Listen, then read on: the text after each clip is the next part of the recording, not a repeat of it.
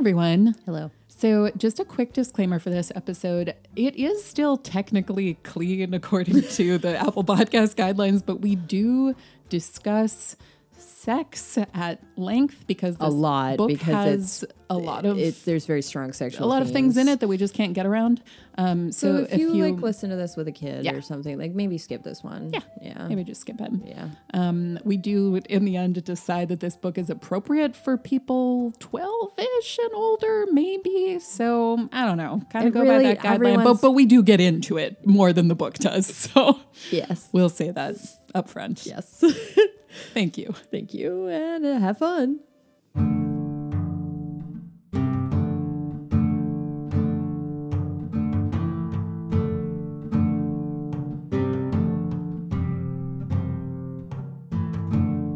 Hello, Hi. I'm Grace, And I'm Madeline. and we're Dragon Babies. Dragon babies.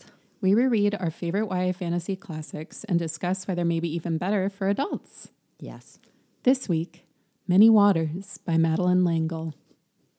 I wanted to like sing a little like Prince of Egypt Yes, style background exactly. music. A lot of Prince of Egypt vibes Oh, here totally. for sure. Totally. Um, so we are jumping a little bit out of order in covering the time quintet, but this book was technically it technically takes place before a swiftly tilting planet, the book that precedes it in the series. And we've always been of a mind that we can pick whatever we want. And what better series to do that with than the time quintet where everyone's tessering all over the place. Exactly. We're doing this on purpose. So we have a lot to say. Um, we're going to do our best to stay on track during this episode, uh, and we'll just proceed with our usual segments and then see what kind of many waters we get into. So before we delve into the book, let's discuss the ways in which the publisher chose to package and promote our edition. For this copy, we do have our childhood edition with us still today.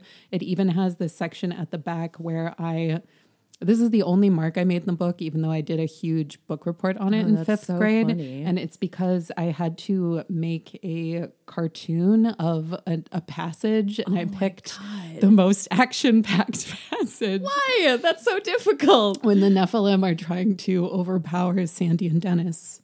This cover is one of great import to us personally and to other listeners. We've learned. I had a wonderful email conversation with Heather. Sorry to out you like this, Heather. we both had weird childhood feelings about this cover because it features a realistic colored pencil drawing of mm-hmm. shirtless Sandy and Dennis mm-hmm. holding tools. Yeah.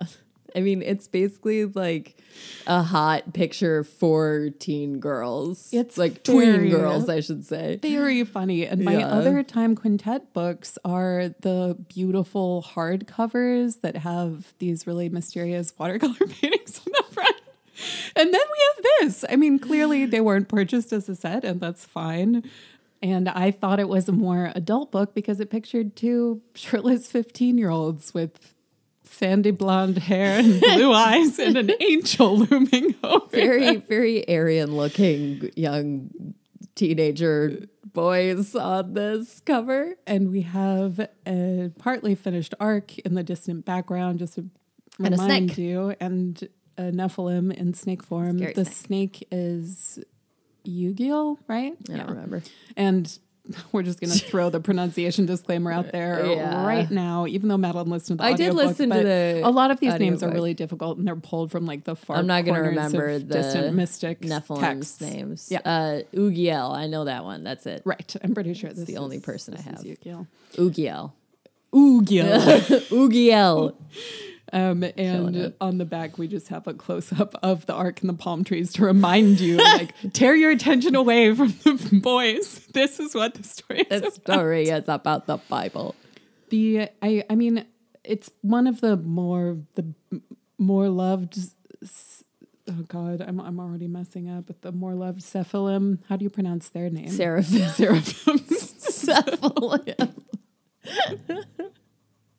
and seraphim is a real word. I mean, It is. one that is better known In the to us. vernacular, It's in our yeah. vernacular, right? Nephilim is a weird term that shows up in the Bible twice.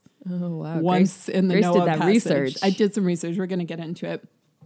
Anyway, the seraphim is wonderfully androgynous. Yeah. has a feather coming out of their It's really part. funny. Yeah, the part in their hair. A concerned eyebrow upturn that Yeah. I'm pretty obsessed with, and then the golden wings Because the stretching seraphim- out past I mean, the border. They assign them male pronouns, but that could just be like a thing because it's like a I think it's just a- patriarchal society. right, exactly. I think like they seem pretty sexless. And where Madeleine L'Engle was, I felt concerned with accurately representing what this biblical society would have been like, Mm-hmm. but then putting her own twist on it, but trying to set the patriarchal society in motion. It makes sense Mm-hmm. that the Seraphim and Nephilim would all have. Well, the Nephilim are definitely male because they're having babies they can with the impregnate women. women. yes, and Right? they're definitely attracted to Well, unless women. it, but it might kind of be like a magic thing. Like they might not actually never- be having sex. Right, exactly. It's all they're very sensual and they don't feel very phallus driven to me. I don't know, but It's true. They are also kind of God, I have so much to say about this. I also have to God, we'll get into this in all new impressions, but I feel like this must have been formative for my young pre-adolescent self in some Oh, strange definitely. way. Definitely. Um, but I don't mean just like emotionally and in terms of literature, but maybe also sexually. A hundred percent. This was probably the. I know it's it, this is saying a lot, but at the time that I read this, it was the raunchiest book I'd ever read.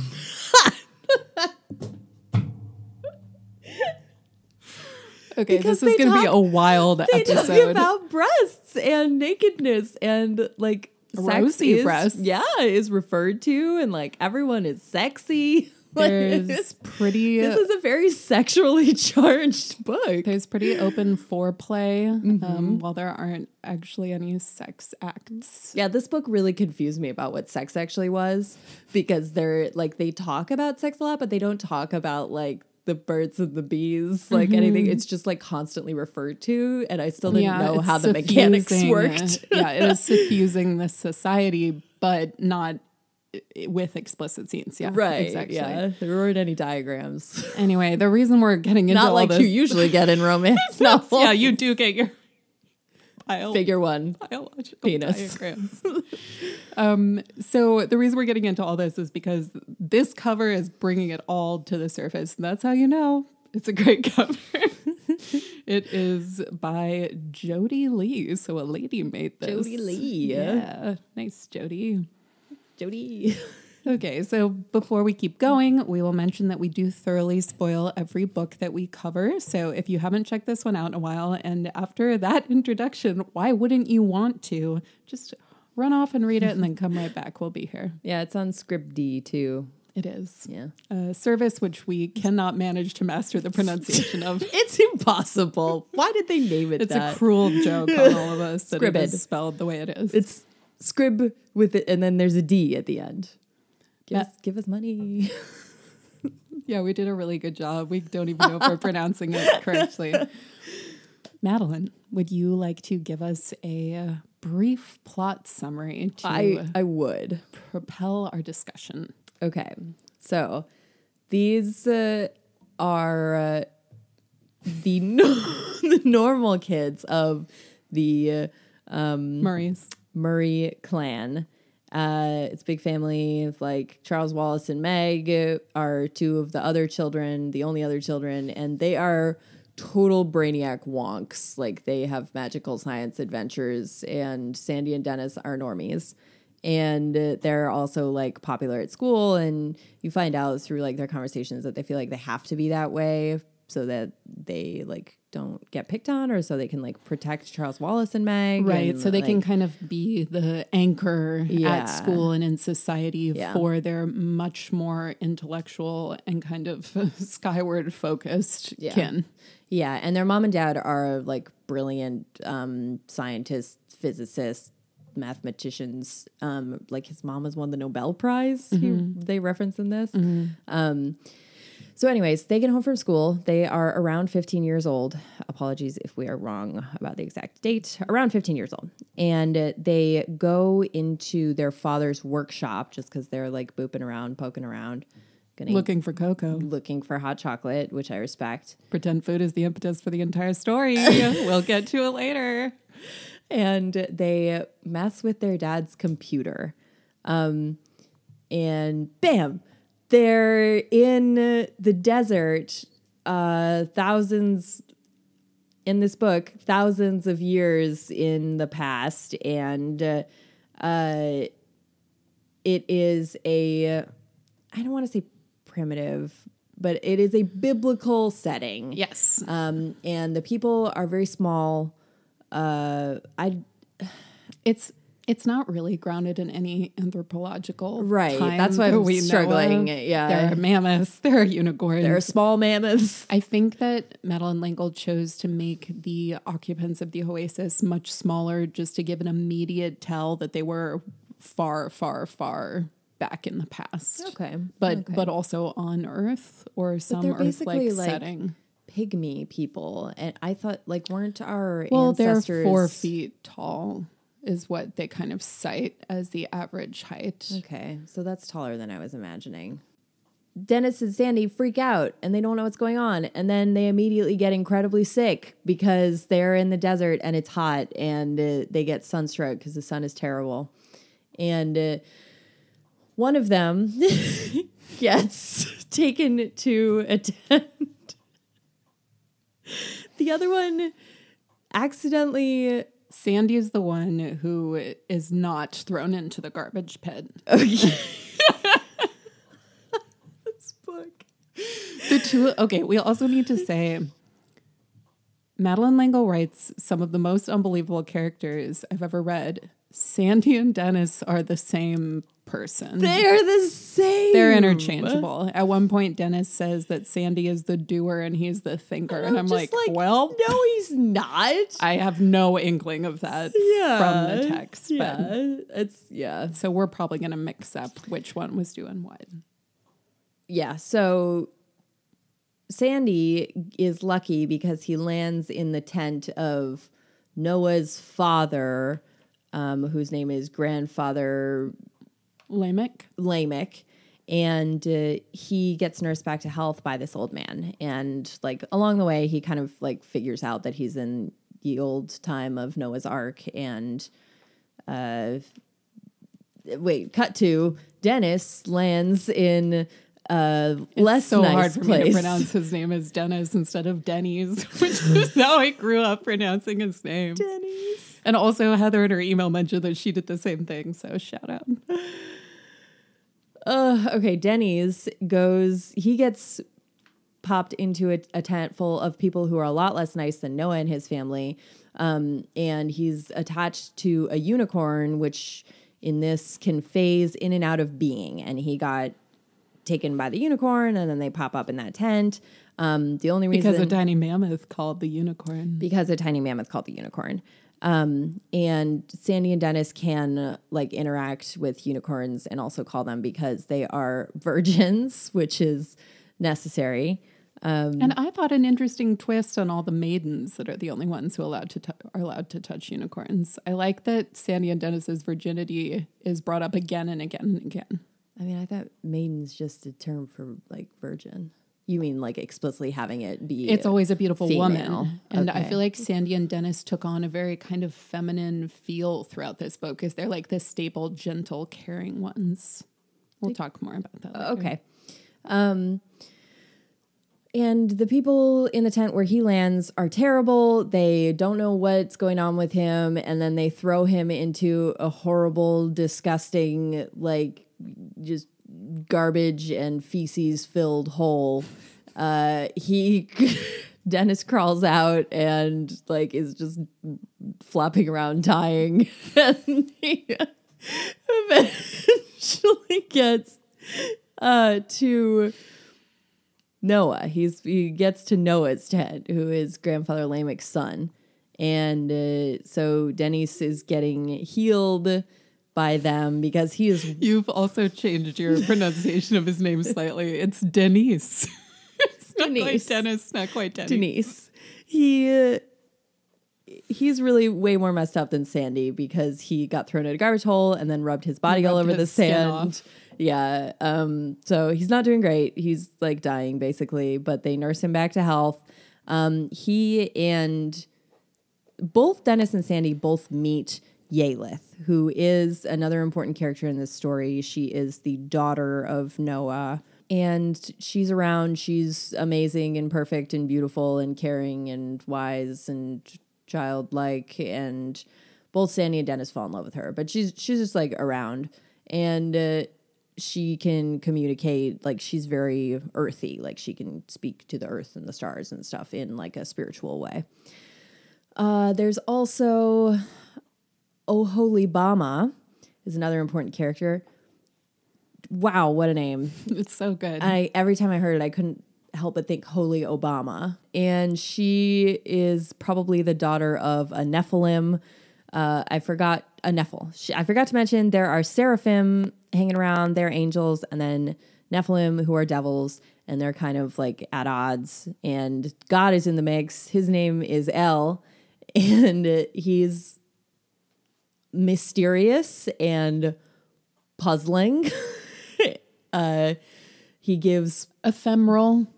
ephemeral. You never actually like you don't interact with him in the book. He No. talks to Noah and um, Grandfather Lamech. grandfather Lamech, and, And even they say that he that that El is more of a voice than a presence at this point. right, and he he wants to. Turns out that he doesn't like humans anymore, and he wants to just grenade respawn or maybe just grenade, and uh, then he decides right before grandfather Lamech dies to uh, save Noah and his family on an ark, and he's going to save some animals too. You know the story. Grandfather Lamech and Noah also reconcile before I was- Grandfather that's the next part. I'm Sorry, doing I'm pieces. I'm sorry, you're doing great. Thank you. So Sandy is with grandfather Lamech, and he's like, "Why are you fighting with your son?" And grandfather Lamech says, "It's because he's a stubborn jerk." And Dennis says to Noah, "Why are you fighting with your father?" And Noah says, "It's because he's a stubborn jerk." So looks like This is the Madeline edition of the Bible. looks like this situation is rife for conflict resolution. Sandy and Dennis get them get them back together. They hug, they cry, they drink wine, and then grab It's kind of like a parent trap situation because Sandy and Dennis are trying to get back to each other also throughout very the true. Yeah, because they're in different tents. Yeah. Um, but they get them back together, and a lot of ado is made about that. Um, they both fall in love with Yalith, and she falls in love with both of them. Um, in because they're the same person. because they're the same person. Tiglah, who was in the tent uh, that threw Dennis out into the trash pit, uh, is not. uh, She's she's not in love with either of them, but she like desires them because they're different, and she is seeing a Nephil who can impregnate women in this world and they do but then the babies that the women have are have like big old heads and they're Oh my God. okay. Mom, I know you're listening. If you ever wonder, part of why I'm not interested in having children is this is the scene in this scene. book, which I read when I was 10 years old. Okay, go ahead. oh, it's so awful it's The labor so, lasts three so days. awful yeah and then like it completely rips her like it, it all but says like fourth degree perineal tear Oh, it, it, it- the phrase ripping flesh. Yeah. there, so, Yeah. yeah. but she has a baby and uh, the Nephil comes Mahlah. and he's Mahlah and the Nephil comes that she's been seeing like they didn't get married so their parents are not into this situation Well, they didn't get married in uh, the uh, human marriage tradition. They did in the Nephil they have a tradition. Nephil wedding. Yeah, but like the Nephil doesn't seem that into her. Like he's much more into the baby. Yeah, he wants to have a baby. Yeah. Um which is a bummer. Uh okay. So at this point grandfather Lamech dies. El says to Noah, "Build a boat. Got to build a boat. Going to flood the earth, going to kill everybody except for you, your family members that are married and the And kids your and your wife and two animals of every kind. So implicit in that is the fact that everybody else is going to get got. And um, I don't know, they don't seem that bad. like, like We'll talk about this. Yeah, I think uh, it's important to talk about. Yes. Um, so Noah's building the boat. Everyone's making fun of him. They're being like, You are stupid. We live in the desert and you are building a giant boat. And Sandy and Dennis help. Um, Tiglah is still trying to get uh, Sandy and Dennis to, I don't know, have, have sex with her. She's trying to seduce them because she wants to find out for the Nephilim who have put her up to it why they're there. And Sandy and Dennis told the Nephilim, they were like, we, it was an accident. We're not, we're not here on purpose. We're not trying to mess with your stuff. because the Nephilim are picking up on these apocalyptic signs and their powers are decreasing, and they think that those are tied to Yeah. Sandy and Dennis's appearance. Yes. Uh, so Sandy and Dennis building the boat, building the boat. Uh, boat is almost ready, and then Yalith, quote unquote, walks with El and is no more because everyone's all freaking out because she's not married. She doesn't have children, and they're like, "Oh no, El says she can't come, and neither can Sandy and Dennis, so they're all gonna die." But Yalith just gets. She turns into sea foam, uh, and In the sky with and, the stars. yeah, goes to be with With the Ariel. stars. um, and Sandy and Dennis convince the seraphim to get unicorn to help them get back home. Right. The seraphim are going to travel to their time and home. Mm-hmm. And before that, Sandy and Dennis have gotten onto unicorns, and then the unicorns go out. So mm-hmm. they cease to exist. And then the seraphim call the unicorns to the time and place where they are, thus bringing Sandy and Dennis home. Yeah, and then the mom comes home Because quantum physics. Yes, and then they're home. Their mom comes home. She says, "Why are you at your dad's workshop?" They say, "Hot cocoa." And Well, then it's her workshop, but it's his experiment. okay, my apologies. Her workshop, his experiment. Why doesn't he get his own? Stop messing with hers. Because he's always traveling. I could talk about the Murrays for a long time. Okay, uh, and then she's like, "Go put shoes on. You'll catch your cold." And then they go put shoes on, and this they are not sunburned anymore either. Their skin is magically healed, Because the seraphim take it away. and now they can go get their driver's licenses. Uh, yeah, that's exactly what I wanted to say. Just in case you thought maybe Sandy and Dennis broadened their horizons. Yeah, change priorities during this book. The last lines are, well, as soon as we have our birthdays, we can get our driver's licenses. And about time. Now let's make that go. So the fuck ends. I wonder if I wondered if they were being like, then we can have all that sex because then we'll have our driver's license. because it was very well documented that we didn't have sex in this book, even though we had about a billion opportunities. so many boobies. Thank you so much. This may be our longest plot summary yet, but I feel that every moment of it was necessary. Yeah, I was really trying to just like hit the hit the salient points. You did a great job. Thank you, Grace. So let's discuss our old and new impressions of the book. So when I was a little girl, like I said earlier, if it doesn't get cut out, this was the most raunchy book I'd ever read when I read it, which means ugh, hell, that could mean I read it when I was nine or I read it when I was thirteen. Yeah. also, I have to say, in terms of it's not as explicit, I would say, as the as book four in the Immortals series, Tamora Pierce's books. I didn't read that until I was older, though. Okay. Okay. Yeah. I was just thinking about timing. I read this when I was really young. Yeah, I read probably- this. I read this younger than Tamara Pierce for it's sure. unrealistic to say that I was 13 when I read it. I was mm-hmm. probably like nine or 10. And I probably read it because I found it in Grace's room, and I was it was always fine to read Grace's books because Grace was like, "Yeah, spread the knowledge." And it's not like her clothes where I would take them and wear them, and you know, bad things would happen. Oh, yeah.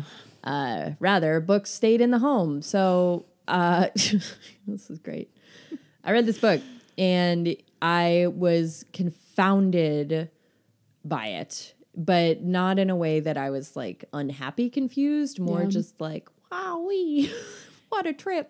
Exactly. it has a real fun trippiness to Yeah. it. I think for children and adults. Yeah, it was it was trippy, but I was I didn't know what that meant. Like Mm-hmm. I didn't have the words to explain it. Um And had you read the novels that precede it in the Time Quintet, or probably not.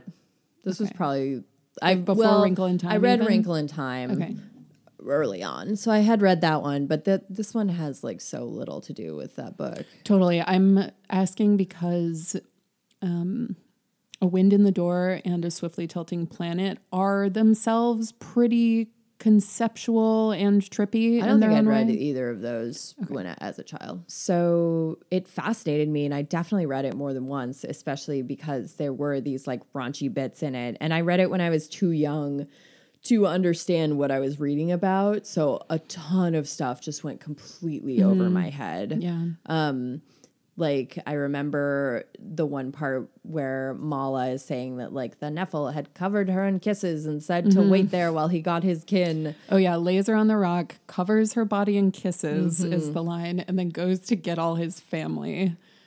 Yeah, that's intense stuff. Yeah, I remember just be like being really like like oh like, what what is this? Oh God, I wish I had a little video of your face doing that. Oh. It's very um I'm getting very like strong Tina Belcher vibes from Oh both my of gosh, us right now. Totally. Tina would love this book. Totally, she would love it. Look, just look at the cover. That has Tina all over it. She would put that poster in There's her a room. butt. oh, there's totally a butt. Yep, yep. Okay. Um, so yeah, things like that. Uh, the baby thing was horrifying, and it led me to believe that childbirth is always horrifying. Um, which I mean, I don't know. I've never birthed a child, so take that or leave that for what it's worth. Um, and uh, also, I was like pretty religious when I was a little kid, so I also took this as like an honest uh telling of the quote unquote real Noah story. Wow. oh my God. That's amazing. Yeah. Like children's Bible style. Yeah. like, telling it Yeah. out, getting the characters. because we had a lot beards. of like picture bibles and stuff yeah. um and i and i had flipped through some of like in in particular i had one that was very brutal Mm-hmm. it was a oh, it was an illustrated bible and it literally had like those like lines drawn Yeah. to show like she is driving a stake through his septum like, stuff like It was really realistic illustrations Yes, too, right? they were horrible. The same one.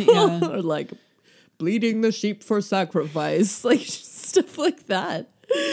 So I was just so this. I mean, the Bible like, itself is has got way more explicit stuff in it than Yeah, anything it's in really this book brutal. even gets close to. Yeah, I remember um, the movie Samson and Delilah was on once, and I Mm. I put it on when I was channel surfing. I was a child, and my dad was like, "Whoa, whoa, whoa, whoa!" I was like, "It's from the Bible. I could watch it." Oh, Samson and Delilah is such a sexy story too. I feel Well, like yeah, I feel little like Madeline was very drawn to these specific Bible passages because there's Yeah. a lot of really sexy stuff in the Bible. it doesn't get talked about in that way. But I loved that picture Bible I had because there was some like really sexy stuff in there. Like a lot of side boob. so many boobs. Well, we've definitely never said side boob on the podcast before. We're officially a new frontier. So, should I provide some of my own Yes. old impressions Yes. Oh, now? Because And I Madeline has feel- voiced she'd like to discuss her new impressions after I go. And I feel more ready to discuss my new impressions now because that was helpful for me to unpack. And in particular, Good. realizing that I thought that this was a true telling of a Bible story as a child helps me understand why I felt kind of angry with it when I read it this time. Yeah, I can totally understand that. That that context makes more sense. Yeah. Okay, you go. And then I'll give my new impressions. Okay. Sandwich. Okay, so I've mentioned this previously, but At my school in fifth grade, we had a project that spanned several months, and it was essentially a massive book report. And So did you do it just on this book? or Just this book. it- so you did a different book report on the one with the gray alien that, I that was played. a different report. Oh, Yeah. and we've already talked about that in a prior podcast. yeah, check out our um we discussed that in our Wind in the Door episode, so check that out if you're interested. It's good stuff. Right. I did that in sixth grade. I did this in fifth grade. So this is my um, preeminent work on uh, Madeleine L'Engle criticism. And this report, it involved creating a variety of different um, pieces of criticism in different mediums.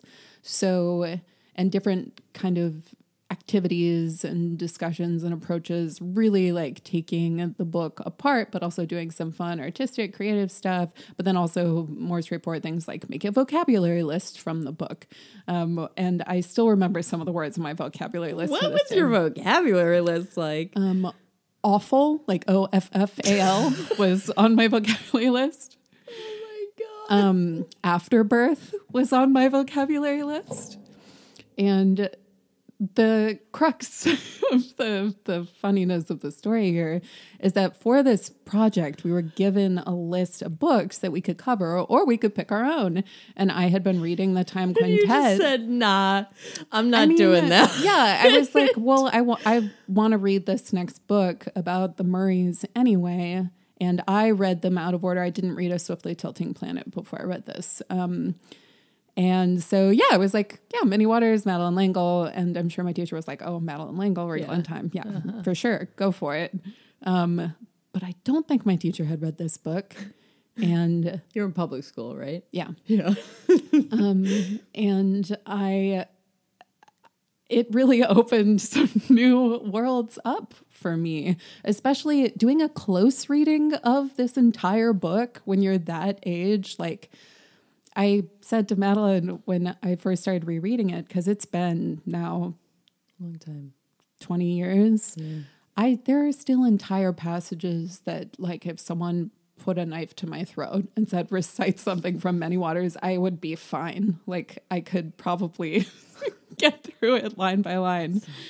Um because yeah, I just poured over it and Grace learned from this literature. I mean, I did. It's it's such a fascinating synthesis of a lot of different things that I was interested in at the time. Um, so one you already mentioned, we were pretty religious when we were mm-hmm. kids. yeah. And anything that was a Bible retelling or like biblically inspired was very exciting to me because it felt like that was something that I had some background knowledge in. And because it's like all adult content too. So it like Yes. you I already said this and I'm really just gonna hammer this point home, but like it's a draw for you when you're a kid Yeah. and you have no exposure to that stuff. you Yeah, know? especially I mean, do any other like YA specific Bible retellings exist? I'm sure there are some. I'm sure there are.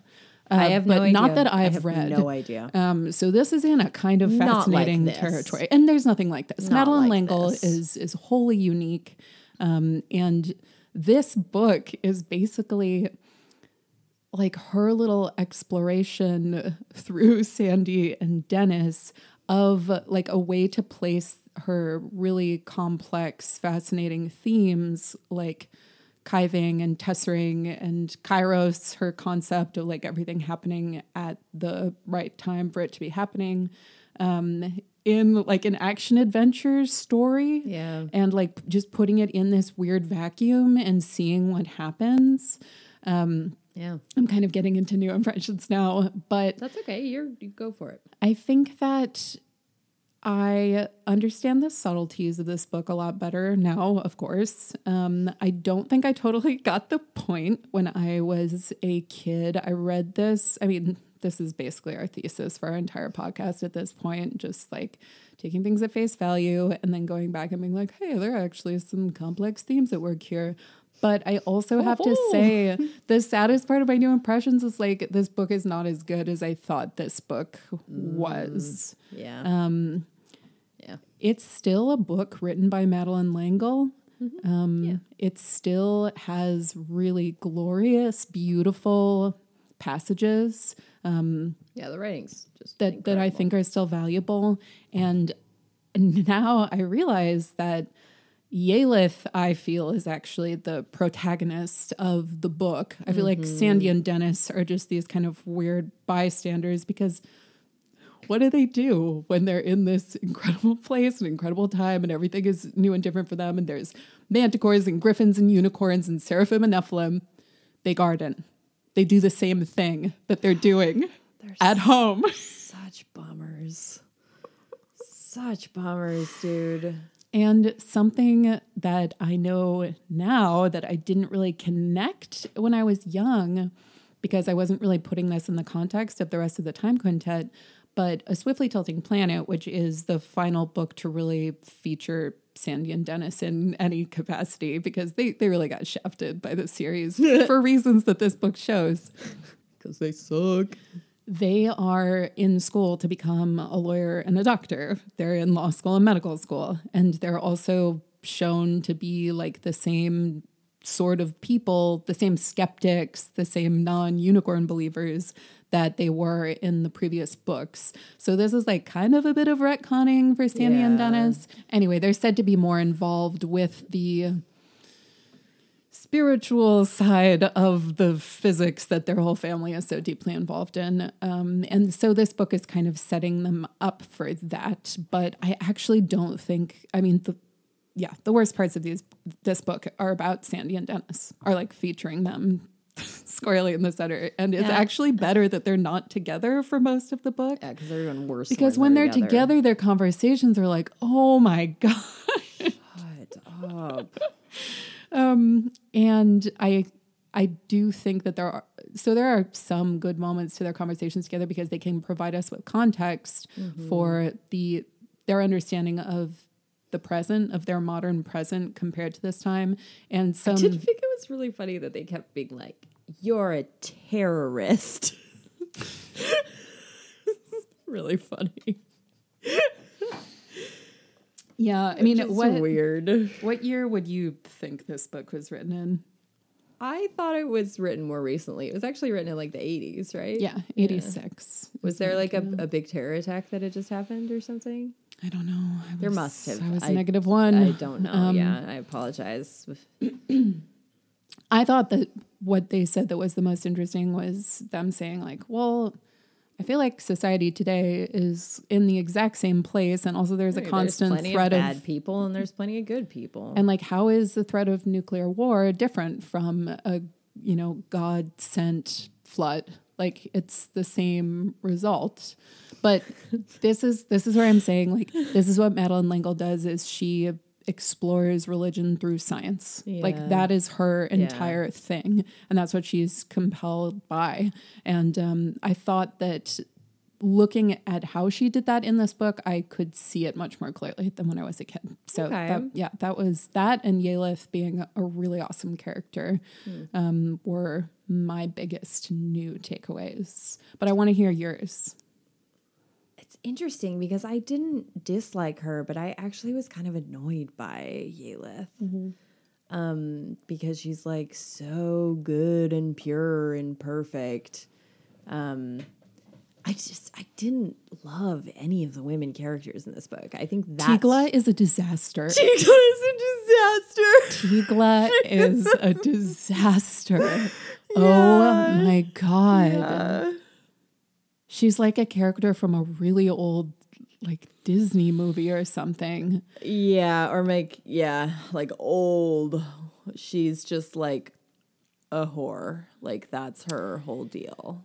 Yeah, and it's not even so there's like some thorny parts of this book where I feel like there could be an argument being put forth that like sex for pleasure is okay and if you want to do it you should do it, but in the end everyone who is interested in pleasure over staying close to El is going to be exterminated Right. So but that, but then there are also discussions and moments like especially between like the seraphim and Mahlah when she's talking to them about getting married to a Nephil and like between the Nephilim and Seraphim too that are mm-hmm. more complex than that. I mean, I feel like I feel like Madeleine L'Engle got a little trapped by retelling the flood By the story because it has to end one way. And the thing that I thought was interesting was that she didn't make it so apocalyptic the way it is in the Bible, where it explicitly says like all other living beings will be exterminated. Right. Like we have such a focus on the oasis and Right. it feels like the entire world. And no one in the oasis even talks about what life is like o- on the mm-hmm. other side of the desert. Like they mention acro- across the mountains at one point. on the but, other side of the mountains. Yeah, but they Yeah. don't know what that means. Yeah. So no, I mean, well, are you finished with yours? I can do mine now. Mine. Yeah, yeah, please. I kind of interrupted you. Go ahead. No, it's okay. I probably the the hardest things I had with this book, or I. I mean, I understood by the end that the, no, this isn't supposed to be taken as a like, and that's how it actually happened. Yeah.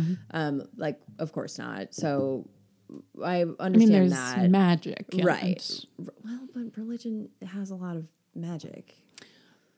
But it has mythical creatures that that are not in the Bible. Are not that's in the. Bible. Yeah. there are like there are mentions of like combined body creatures like griffins and manticores um, in revelations but that's about the apocalypse so it's like all the fantastical things that will happen Yeah. um, but yeah that's it well, and I have it's not and just tiny mammoths which tiny don't make sense on any level but, But are they're so super cute. fun. They're so cute um and the gender dynamics really bummed me out. I mean, I understand that it's like this early patriarchal society, but I oof. I just I don't even know how to unpack it. It it just really bothered me and like again, the Yalith is like so pure, so amazing, so wonderful and she literally just like gets taken by God to be with him. I don't know. I just uh, I felt like it it just had really weird messages about sex and like being good and I- was confused by what the lesson was supposed to be. I don't think there is any one lesson, and that's not really what Madeleine L'Engle's books are normally like. It's it probably doesn't help that I this Wrinkle in Time and A Wind in the Door are the only Madeleine L'Engle books I've read. That's probably hurting me a lot here. yeah, I think so. For me, because the I don't have as strong a grounding in Yeah. like her voice. for sure, and I think also not to kill you out, but you have a strong bias against monotheistic religions. No, no, I mean that's that um, is true. Like I definitely have like ha- growing up like raised Catholic, being Christian, um, and I have some of that too, for sure. and I have I have I know that I have bias against um like that kind of setting just because of my own experience with it. Yeah, totally. No, and and I get that, and I mm-hmm. share that. Um, I and think it's that is also probably hurting me with this book. Like if it were Yeah. if you swapped out all the names for like Norse gods or something, Mm-hmm. I I'd probably have a, like a, a different feeling about it. Right. Yeah, that's a really interesting thought experiment, actually. Mm-hmm. Because the thing is, I think of El in this book as like a side character. El not- is not like even barely there, other than just having this awesome power, and instead of helping the people that this power helped to create, just decides to kill all of them. And if you think about it, Yalith doesn't talk to El, but Yalith can hear the stars and is connected on like this galaxy level to her existence. Mm-hmm. And that is and the the discussion of like love being the language that's flowing through the stars and like love being the force that's keeping everything moving and like fighting entropy like sandy is mm-hmm. mentioning at one point that's really Madeleine L'Engle's thesis. It always comes down to like that's how they're able to kythe with each other. Mm-hmm. That's how in a swiftly tilting planet um, charles wallace is actually trying to avert a nuclear apocalypse mm-hmm. by fighting his like parallel selves that live in other versions of their world. Um, and it's always, it sounds so like simple and kind of reductive when you say it, but it's always that like unknowable, impossible love that keeps everything moving forward in a quote unquote good direction, but prevents like total mass destruction. Um, and I felt like it was those moments, the moments like out in the desert at night when they're communicating with the stars and dancing and things like that. That was like the real religion in the book for me. Um, so it doesn't feel like it is being um, boiled down to that like patriarchal biblical story, but it's bringing in Madeleine L'Engle's concepts that she explores in her other books. Yeah. So I do think that it sounds like it is probably tough to go into this without having read more of her work. Yeah, and for the uh, mentioned reasons, like I just had a bit of a tough time with those elements. And I also I totally understand what you're saying about the patriarchal society and women's role in it, but I I actually appreciated that I felt like Madeleine L'Engle tried to do something that was like taking a realistic look at what women's lives would be like in this time. But this time didn't exist, Right, It's but-. But it's a story that's really important to a lot of people. Like it's something that is, if you think about the But Bible then if you're stories that are saying- so no, like well known, this is definitely at the top of the list. because I yeah I I hear what you're saying, but then I'm like, okay, so it is supposed to be like in some sort of informative like hypothetical telling of this like biblical story. That's that's not what I'm saying though. I'm just saying a different approach to it because I feel like the I feel like Madeleine L'Engle's idea to make this came from looking at that Bible passage and saying, well, this is messed up. It mentions Noah, his sons, and their wives. And they do point out in the book that like there are no women's names.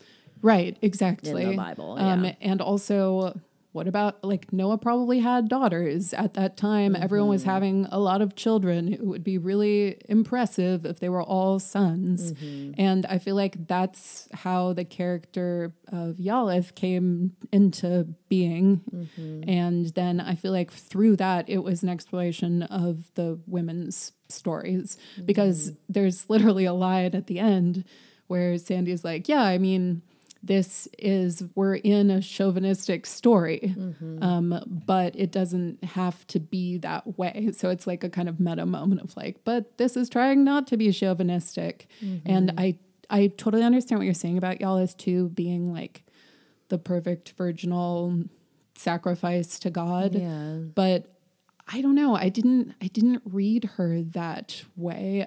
I, mm. she felt like a real character to me. I mean, especially because Well, I we. didn't uh, think she wasn't like she's a she wasn't a bad character. She just pissed me off. because we see her considering all her options too. Like she Maybe it's part of the way the the narrator read her because she read her as like, I only listened to a little of the audiobook, oh so oh my goodness, like oh maybe she's definitely like maybe I should marry proper. a Nephil. Like it's a great honor. Like that was Mm-hmm. kind of like kind of this breathy like because she uses the same type of language as all the other characters. So yeah, if she's making her voice sound markedly, I don't know. I mean, I girlish. still, I still like these are the things that I've felt about the book. So Yeah, no, I'm not trying to dissuade you of any of them. I'm just explaining my Mm-hmm. perspective. And we usually agree on everything. I know, so, So, this is weird. I don't like it. I don't like it. um, yeah, so I also want to talk about something you mentioned about like, is this place evil enough to be destroyed? And My thesis that I texted to Grace was God is a jerk in this story. He's a like clumsy, ham-fisted, uncaring, Yeah. selfish jerk. And that's where I feel like this was also part of what Madeleine L'Engle was trying to do was create like a subtler sort of flood story because yeah, things aren't catastrophically bad. And in the Bible passage, um, in Genesis, Wow, we're getting real biblical I've with got this. it. Um, Genesis me. So it says Now the earth was corrupt in God's sight and was full of violence. God saw how corrupt the earth had become, for all the people on earth had corrupted their ways. So God said to Noah, I'm going to put an end to all people, for the earth is filled with violence because of them. It's it's a real focus on violence, as you can hear. And yet there's not that much violence in this book. The evils that I can count are like I guess excessive sex, but it doesn't even seem that seem that excessive to me. Like people are getting married to the people that they're hooking up with. Um, they seem pretty devoted. I don't know. Uh, and then disrespecting elders. Um, I think the darkest moment is probably the story about the elder being put out in the desert to be eaten by vultures while still alive. Um, but then beyond that, I mean, the Nephilim themselves seem to be like the corruption, they're the corrupting force. And And like they're kind of slick and like a little skeevy, but they don't me. seem like like evil.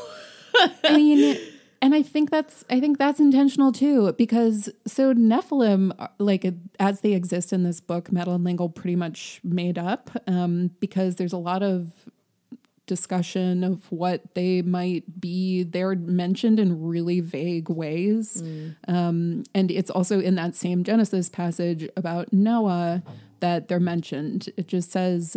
The Nephilim were on the earth in those days and also afterward, which is an important clue and means that they survived the flood when the sons of God went to the daughters of humans and had children by them.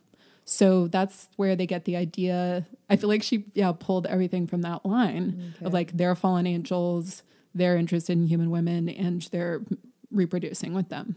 yeah, I was also just like kind of confused by the Nephilim. Like They're I- like vampires. I said that to Madeline. Yeah. like, this is a vampire Bible And story. honestly, I was just like, why are they? Why do they care about humans? Like, why? Well, they're are trapped. How are they not beyond this? Yeah, but they don't have to be around humans. They can just go do whatever they want. Go swim with dolphins. But ladies are hot. yeah, I guess that's the the thesis statement. The Nephilim are desiring of pleasures, you know, and it seems like physical pleasures specifically. Um, yeah, so 12 of them are at this oasis and they're having a grand old time. There's not that many of them. I just I don't even know how they could like. There's really possibly bring down this society, especially when the seraphim are there thwarting their every move. Mm-hmm. Um, So, yes, I agree with you. I don't think it was time for everyone to go. Um, also, no, this was something I liked that L'Engle did that Noah isn't like that amazing of a guy. He's just like a dude. He he seems pretty regular and he's proud and spiteful and feuding with his dad. Um, and uh, he has like some sons that aren't that great. Some sons Some- that are losers. Ham is it Ham? Yeah, ham it's him. is awful. It's Throw Ham in the garbage I pit. think she I think she mixed up the names, but one of Noah's sons after the flood, um, there's like this really weird passage where Noah gets drunk and he's naked, and one of the sons like sees him and goes and tells everyone, but the other sons like shield their eyes and cover him.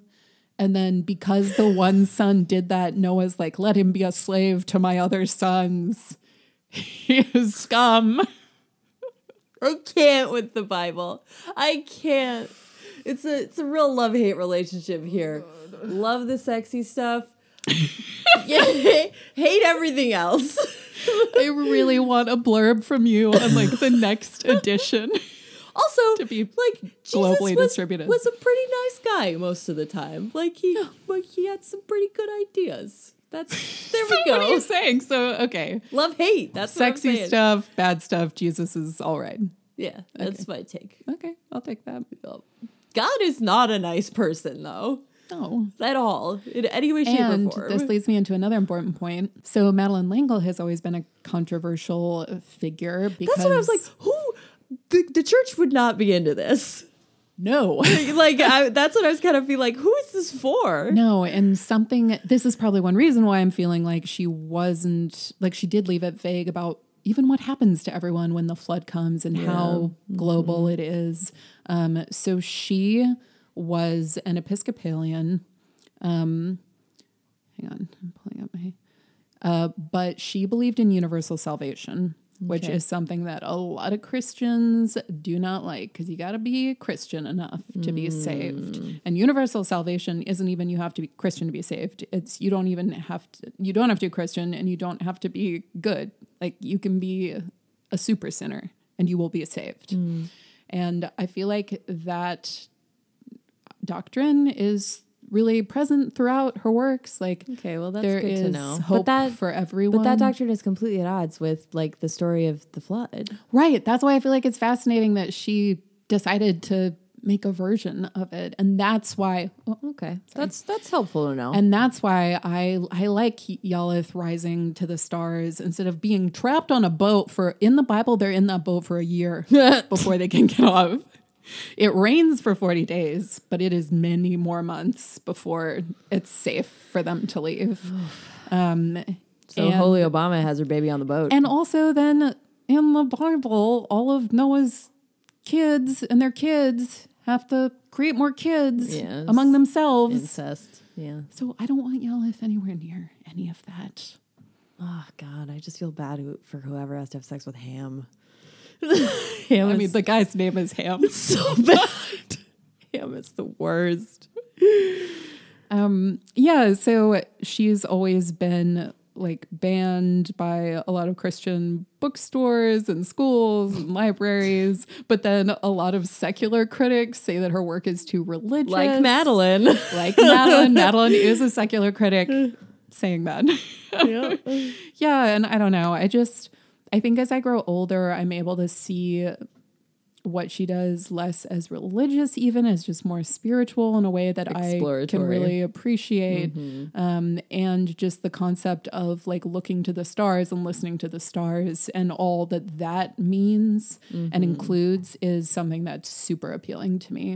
Um, so yeah, I was pretty transported by some of the passages in this book, even though on the next page, Sandy would be like, Tiglah is what we would call an easy lay, which holy cow, I, I can't was I believe that got line real was- upset. I got real upset at that. Yeah.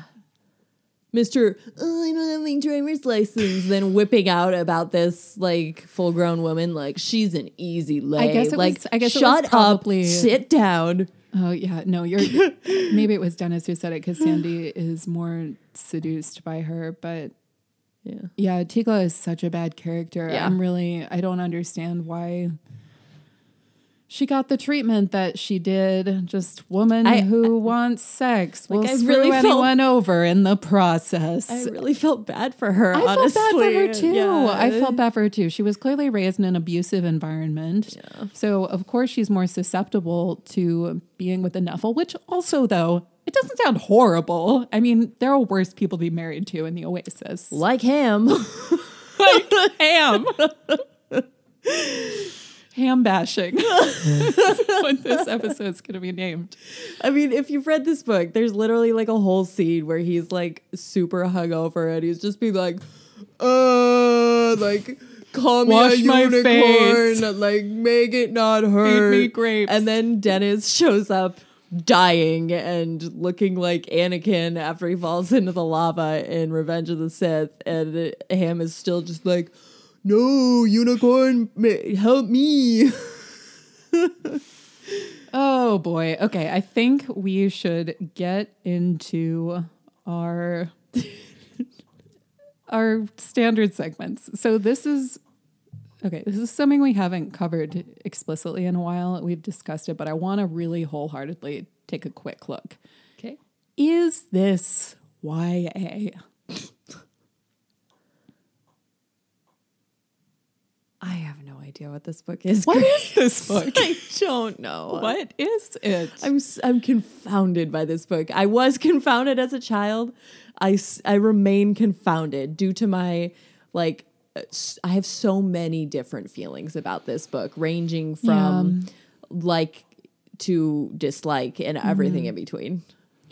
I think I could have read it a few years later the first time, but I also don't think it hurt me to read at the age that I, did. I don't did. think so. And yeah. when I was saying that it was formative for me, I'm not saying that in a bad way. Yeah. Like, like I said, I do think this book has some good messages. I w- do worry about what you're talking about, that like young readers might not be able to pick up on some of the more nuanced explorations of this story. Yeah. Um, and yeah, instead see it as like slut bad, God good.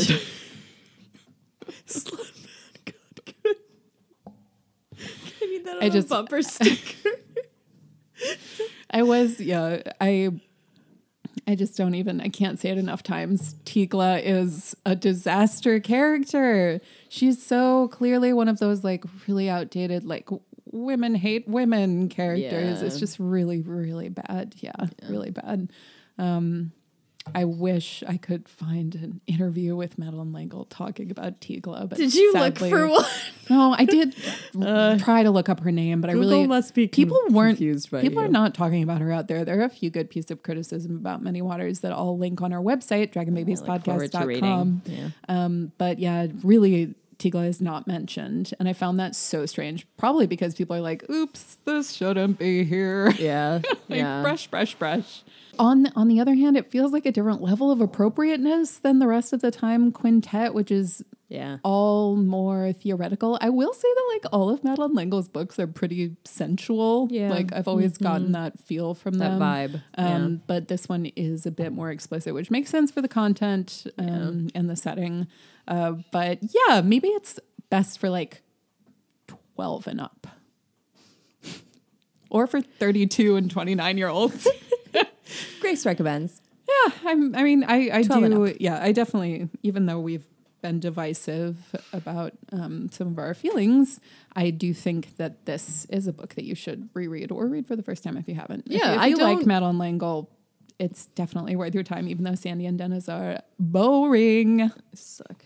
They're duds. Yeah, and it's not. It's definitely not a book that I have ever regretted um, visiting. You know what you are to like?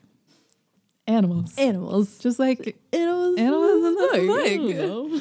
Okay, so there I really liked the portrayal of each of the mythical characters that was in here. They were fun. Um, I love that the unicorns are they're not like idealized and fetishized in the way that a lot of unicorns Yeah. are. They're more of like energy. They're Yeah. very spiritual. They're like exactly they're they're like a spiritual tool Yeah. um rather than yeah something that people would are like worshiping and putting up on a pedestal and i like how they're really accessible to the everyman you know yeah, yeah. if you need a unicorn As long as you don't have your driver's license. oh my god i want to use that as a euphemism for the rest of my life like Probably will. do they have their driver's license yeah. Oh exactly. As long as you don't have a driver's license and you need a mammoth or a seraphim. And mammoths, I couldn't tell if they were like a marker of class in this society um, because Tico's family seems like each had one. had it seems like everyone had one. Yeah, you just get like one mammoth per unit. Yeah, and you have to keep watch over them, or the manticore will eat them because the manticore is hungry. Manticore is horrifying. I love Yeah, the Manticore. Manticore was great. Also, another phrase for, that I thought of reading this book that I want to use: Deus ex manticore, because every time something's going down, You were totally right. the manticore Suddenly, the Manticore is there. through and messes it all up, and is like, "Cut it out, hungry." Yeah, I'm hungry. And yeah, the manticore is sad. I mean, kind of similar to the griffin, who's also alone, Yeah. like just making sure that boys don't have sex. so maybe it's good that they will drown. Hmm. Impossible to say. Um, and there, then are there any hoofed mammals in this? Uh, Were there Camels. Were there camels? Yeah. Yeah, you, you don't remember Oh, I the do. riveting scene the of- camel chase. yes, I remember. yeah, just anything involving Sandy and Dennis. I just want to make fun of. Um, but yeah, there are camels. Um, I liked the animal versions of the seraphim and Nephilim. yeah, that I was really the cool. mosquito a lot because he's just Ruffa always around being a jerk. Buzz, buzz, buzzing. Um, or I guess whine, whine, whining. yeah, Uh, yeah, I liked that too. I liked the collection of creatures that were chosen, and I liked seeing the theme of like good creatures versus bad creatures. Yeah, because really I'm always fascinated by that connotation. Yeah, no, totally. And I, it was interesting to me that the scarab beetle was a good guy, um, and also like a pelican.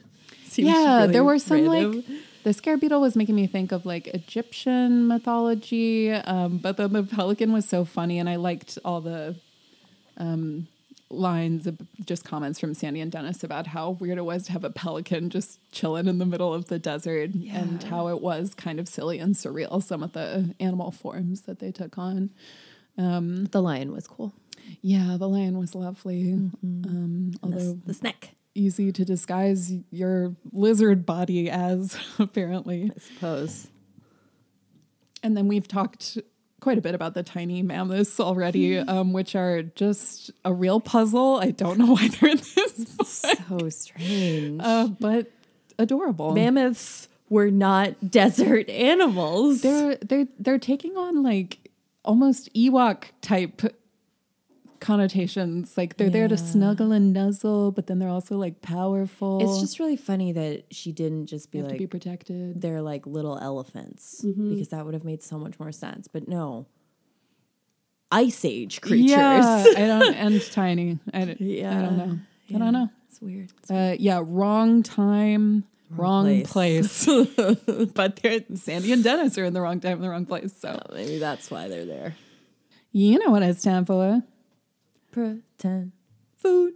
Pretend food. Pretend food, Pretend our favorite part of any book. Um, I did mention earlier that the precipitating event in the entire book is some Dutch cocoa that's bubbling away in uh, Mrs. Murray's lab.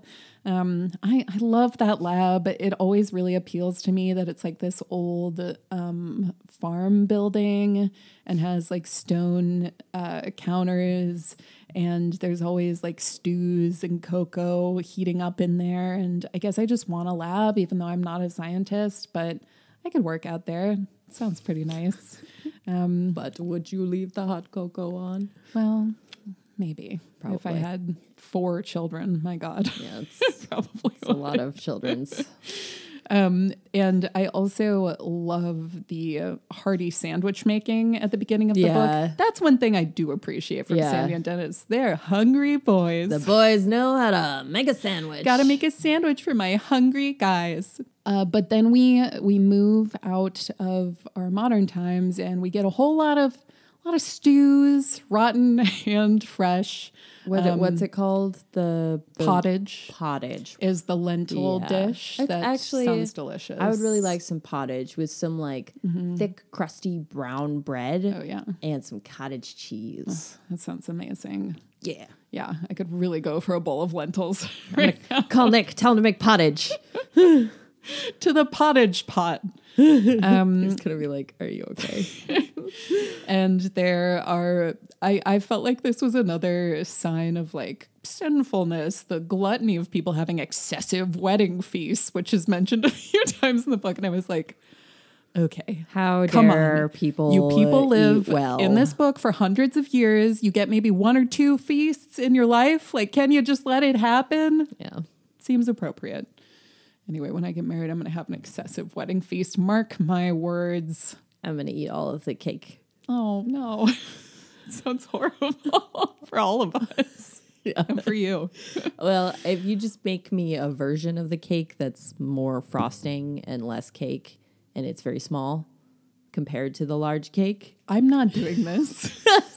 Okay, I will bring. I'll Oh just my bring a tub of cookie dough to your wedding. Be what I eat there. Whatever. Whatever you want. It's, it's we're open. Just gonna sit in my chair, spooning the cookie dough into my mouth the whole here. time. Out on the dance floor with my cookie dough. We're not having a dance floor. You know. Okay. Um, then we also have some pre-arc feasts when everyone's like, "Oh God, we're going to be trapped with these bozos for God knows how long." Well, El does know how long, um, which makes it all the crueler. Yeah.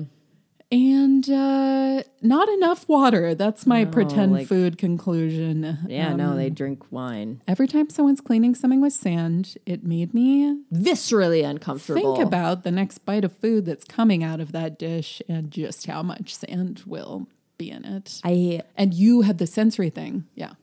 we don't have to talk about that. I hate sand. I hate sand. name that movie. So, badass lady meter, let's bring this puppy home. You ready? Yeah, I, I am ready. And my badass lady is gonna be matron for putting up with all this crap because Matred? matrid.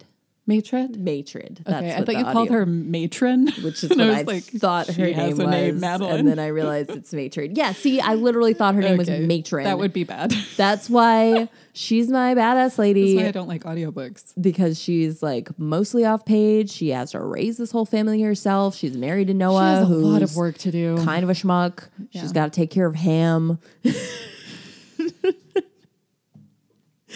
Um, and she just like I just can tell that she has a lot of responsibility and little uh reward. She helps make all the wine that everyone's drinking instead of water. And can you imagine only having wine to drink? Do you boy. know how bad you would feel every single day? You'd feel as bad as Ham. As bad as him. That's how bad. Um, great. so yeah, and I rate her uh Matrid. That's how you pronounce it. matrid, deserving of a constellation as well. Oh, nice. Yeah. That's really good. Um, my badass lady has to be Tiglah because she was done dirty in this book. And I know there's more to her than uh, her body seemingly just being drawn to every male body in her vicinity.